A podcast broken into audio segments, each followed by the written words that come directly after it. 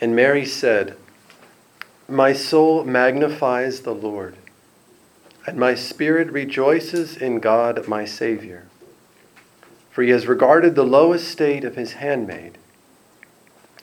From behold, henceforth all generations will call me blessed.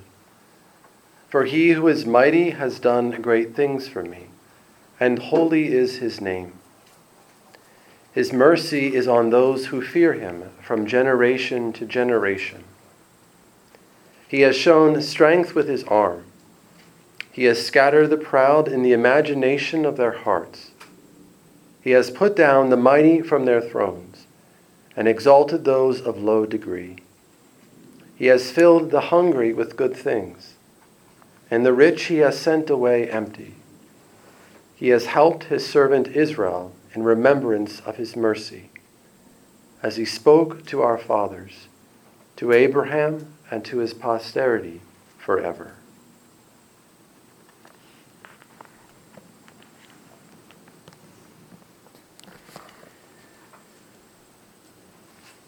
I'm sure this is true for all of you, but at least for myself as a priest, uh, I have spoken with every kind of person imaginable. Obviously, religious people, but atheists, agnostics, people who are rich, people who are poor, people who are young, people who are old, every different race, every ethnicity. And do you know what we all have in common? It's actually quite a few things. But one of the most obvious things to me that we all have in common is that we are all in need. I have never met one person yet who is whose life is complete in and of themselves. Now, I've met a lot of people who think that they are complete. But the reality is, none of us are by ourselves. I have a great, I think uh, maybe the right word would be reverence for AA and for people who are in AA or just people who are honestly struggling uh, with addictions. And the reason why is because I don't think I've ever met a group of people who are more humble and who are more holy than at least the people that I know uh, who are in AA. If you've ever been to an AA meeting, or if you haven't, I would highly recommend you go to one. They are so utterly refreshing. And this is what I love about it. In AA, somebody stands up and they're like, Hi, my name's Bob, and basically my life's a mess. And then they sit down. And then, Hi, my name's Helen. I'm a total mess. And they sit down. And I'm like, That is so refreshing. like, can you just say that again? Can I record it and just listen to it on repeat? When I hear that, I'm like, oh, thank God. Thank God that somebody is being honest. You know, we tend not to be like that. We are almost the exact opposite. We're like, hi, I'm Bob, and I have everything together. I have the degrees, I have the cars, I have the years in religious life, whatever it might be, to prove that I have my life together.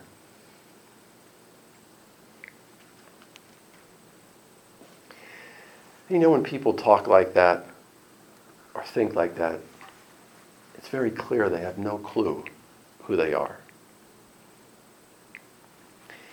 And I think here is what is oftentimes so frustrating for us. There is absolutely nothing of this world that can satisfy that need. And that doesn't mean we won't try. We will desperately try to find something in this world to satisfy that need.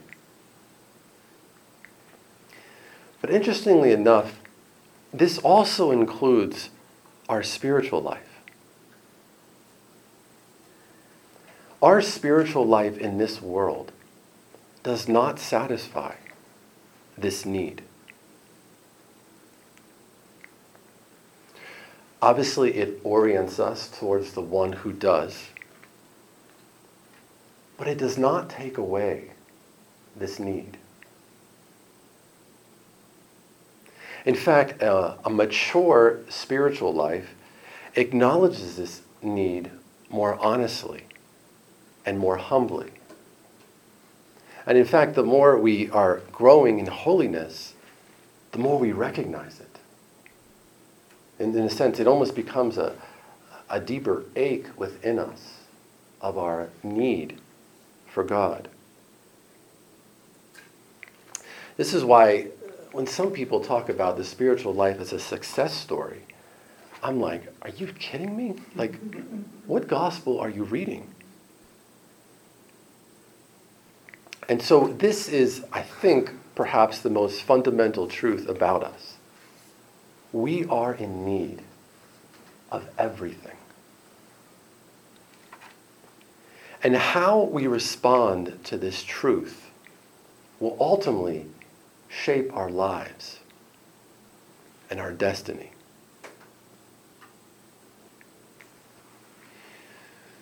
Now, today, if we say that somebody is needy, right, we're usually referring to a sort of an imbalance in their psychological or emotional life to some degree, which, of course, we all are to some degree. So when we say somebody's needy, it's certainly not a compliment. However, being needy is part of who we are. No matter how organized our psychological and emotional life is, no matter how we can make ourselves appear before others that we are different, the truth always remains the same. We are in need.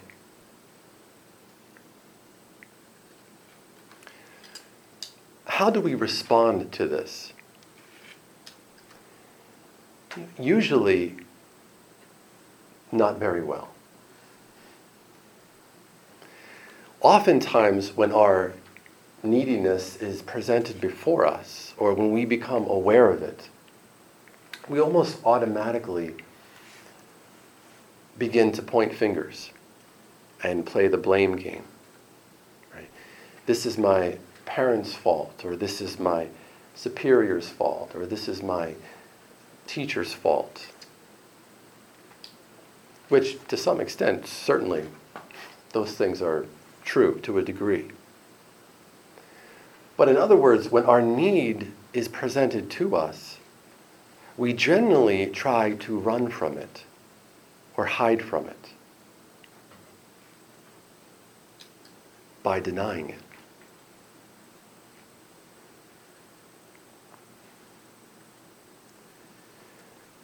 If there is anyone who knows their need for God and doesn't run from it or doesn't try to hide from it,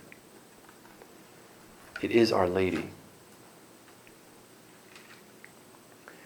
She says in the Magnificat, My spirit rejoices in God my Savior, for he has regarded the low estate of his handmaiden. Do you know what a handmaiden is? A handmaiden is a personal maid or a female servant, generally, obviously, of lower status. Again, not exactly a compliment. This is not something we would aspire to. But Our Lady is describing herself as a servant of the Lord who is lowly and who needs a Savior. And she's not embarrassed about it, like we often are about our need. And what is so strange about this is that it is this need that she has that causes her to rejoice.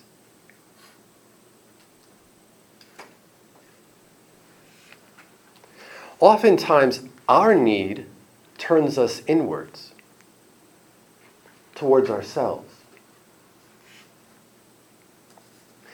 And in that posture of us staring at ourselves by ourselves, what usually happens? We start grasping at life. We start grasping at people. We start trying to manipulate situations, circumstances, and events. We try to force them to complete us, to satisfy us, to give us some feeling of fulfillment.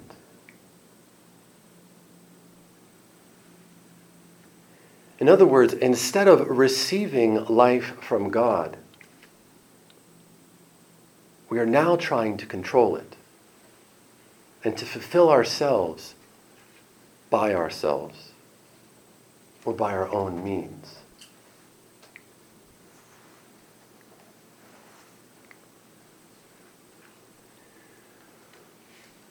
Why does Our Lady's need cause her to rejoice?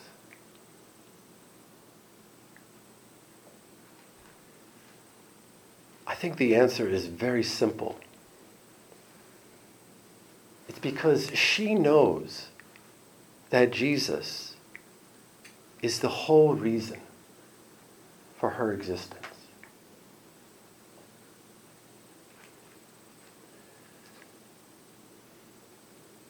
Mary never tries to be an independent person. She never tries to have her own life, to do what she wants necessarily, what is popular or what other people are doing. Mary knows that Jesus, and only Jesus, completes the mystery that is her life.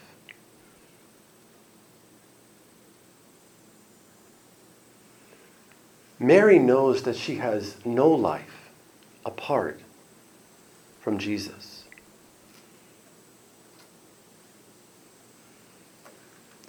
And she not only knows this, but she embraces this.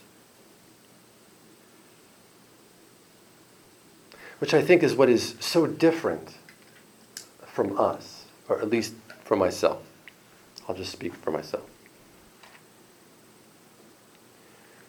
Mary lives her whole life with and in God, her Savior.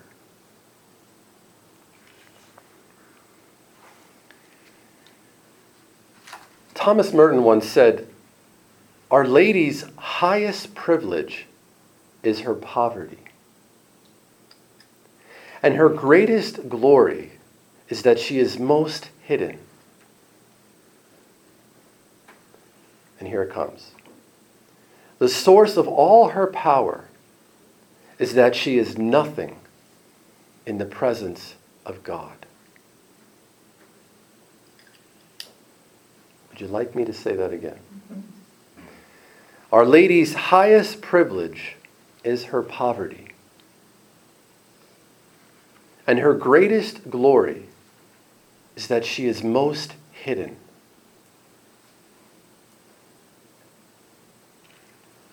And the source of all her power is that she is nothing in the presence of God.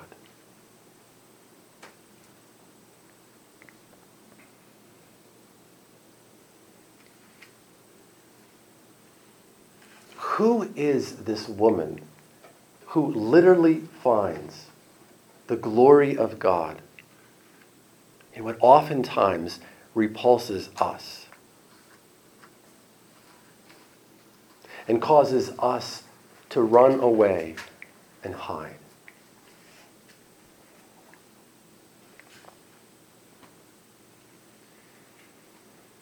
You know, all of our um, dogmatic teachings about Mary, from her divine motherhood to her perpetual virginity, her immaculate conception, her assumption, they are all based on the fact of her need for Jesus. All of these dogmatic teachings are impossible by herself. Everything about her is related to her son. Right, this is why we said in the beginning Mariology strengthens Christology. Because apart from him, she is nothing.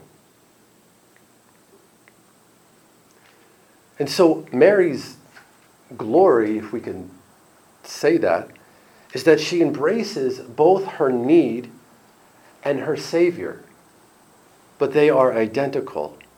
Her need is for her Savior. But she does this in a way that is so profound that to this day and forever, all generations call her blessed.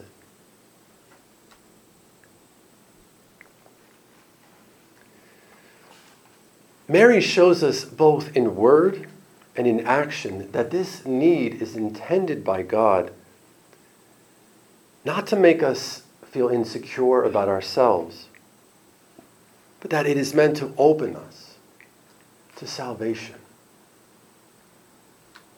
That this, in fact, is what salvation really looks like. And that this need is not meant to be an empty space within us, but a place where God desires to dwell and to fill with His presence and His love.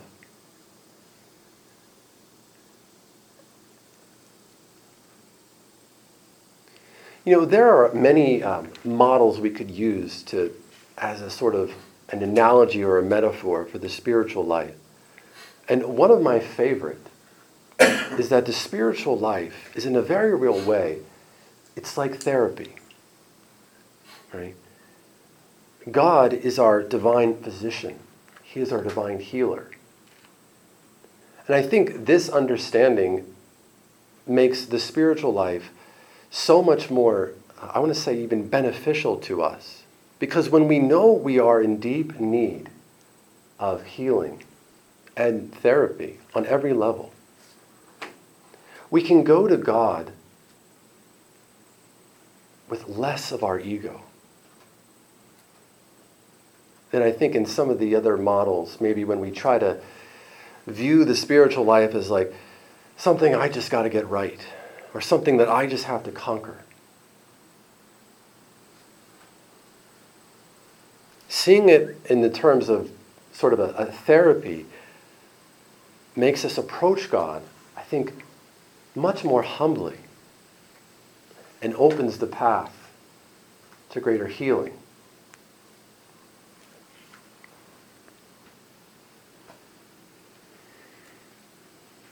All of this is background for Mary's song of praise that we call the Magnificat. And I think it would be helpful to, in some sense, dissect the Magnificat a bit to understand and to see these truths more deeply. In the nine verses of the Magnificat, Mary references herself four times. In God, 18. Two of the times she references herself, she is praising God. My soul magnifies the Lord. My spirit rejoices in God, my Savior.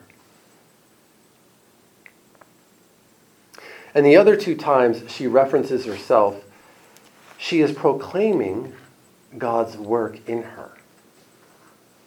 All generations will call me blessed, for he who is mighty has done great things for me.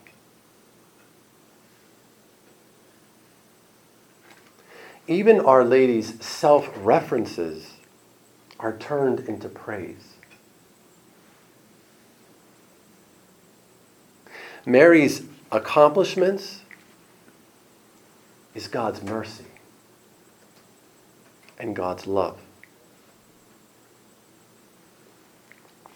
Even when Mary is talking about herself, she is praising God. Because she never wants to be associated or thought of apart from God.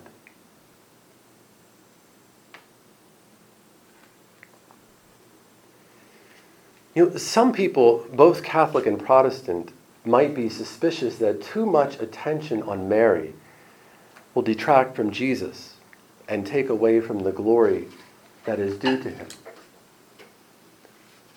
That's completely impossible, as the Magnificat proves. It's impossible because Mary does not have some secret ulterior motive. She lives, she breathes, she speaks, and she acts only for the glory of God. In other words, Mary lives entirely and purely for God alone.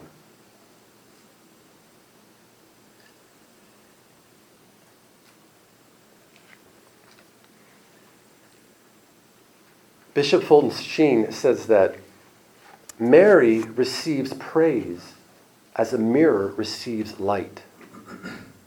She stores it not, nor even acknowledges it, but makes it pass from her to God, who is due all praise and honor and thanksgiving. Her whole personality is to be at the service of God.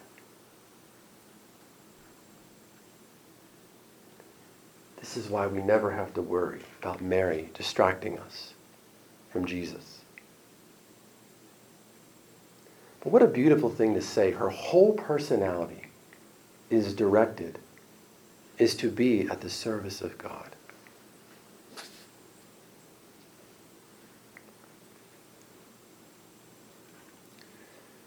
In the Magnificat, Mary references God 18 times. He who is mighty, holy is his name. He has shown strength. He has scattered the proud. He has filled the hungry with good things. What's the point of all of this praise of God? It's that she understands who God is. That He is, namely, Savior. That He is her strength.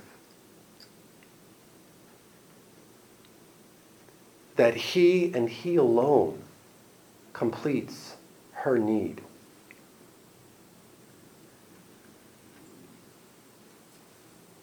And she is reminding us not only to turn to God, but also to expect everything from Him.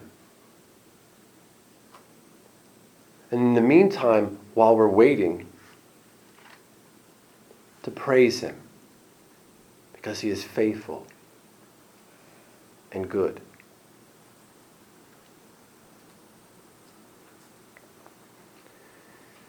And I think on another level, what Mary is doing here is she's simply living and embodying the gospel before it is even preached before it is even written down, and even before it comes out of the lips of Jesus. Right? In John, Jesus tells me, Jesus tells us, without me, you can do nothing. Before Jesus even uttered those words, Mary believed that. And she was already living it. St. Paul says in Romans, we do not know how to pray as we ought. To which Mary would say, Amen. Then she would say, Let him teach you how to pray.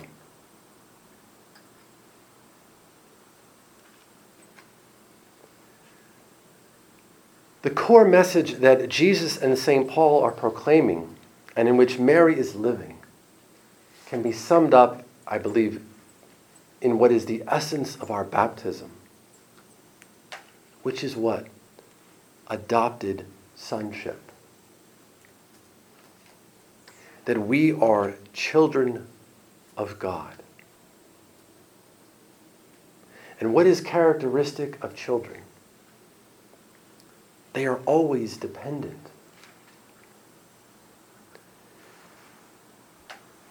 But they are dependent not the way a slave is dependent on his master, but the way a child is dependent on his parents for everything. In our relationship with God, we never grow up. We are always son or daughter.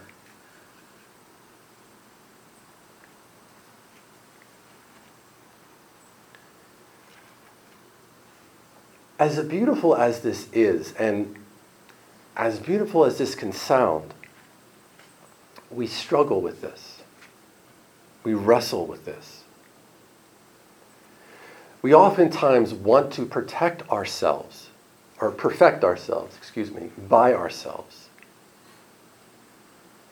We want to appear to everyone, whether in our community or where we live or even in our ministry, that we have it together. But here is the honest truth we don't. I don't. I'm pretty sure you don't either. And we don't need to. Thank God we don't need to. This is why we have a Savior. And that Savior is not you, it's not I, it's not any other person, it's not our vocation, it's not our prayer life,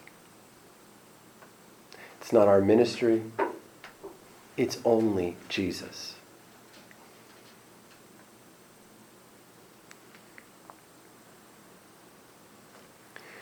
So often we want to give God our best, as we should. So often we want to do great things for God, as we should. Yet if we do not surrender this fundamental need for Him in everything, we ultimately have nothing to give God. And we will never be able to do anything from God, for God. You know, it's funny, we want to give God our best, and God wants us to give Him our worst.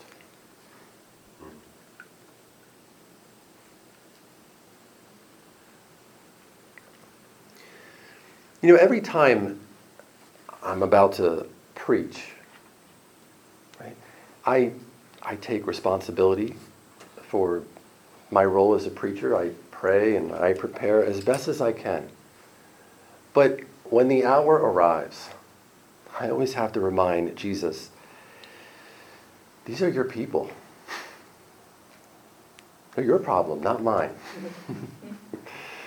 if you want them to get anything, you're going to have to speak through me because I just, I have nothing without you.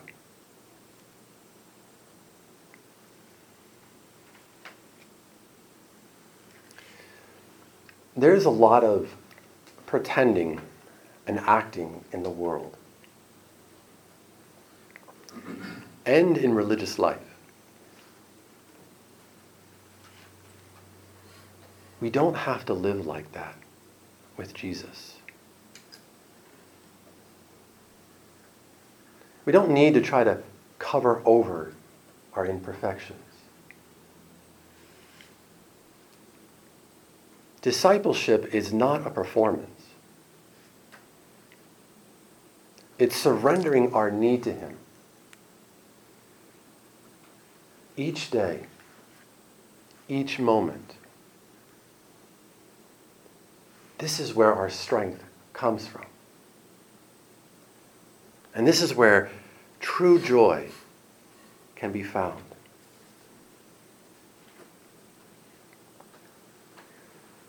Let's ask Our Lady today to help us to be more like her, surrendering our need more deeply to God.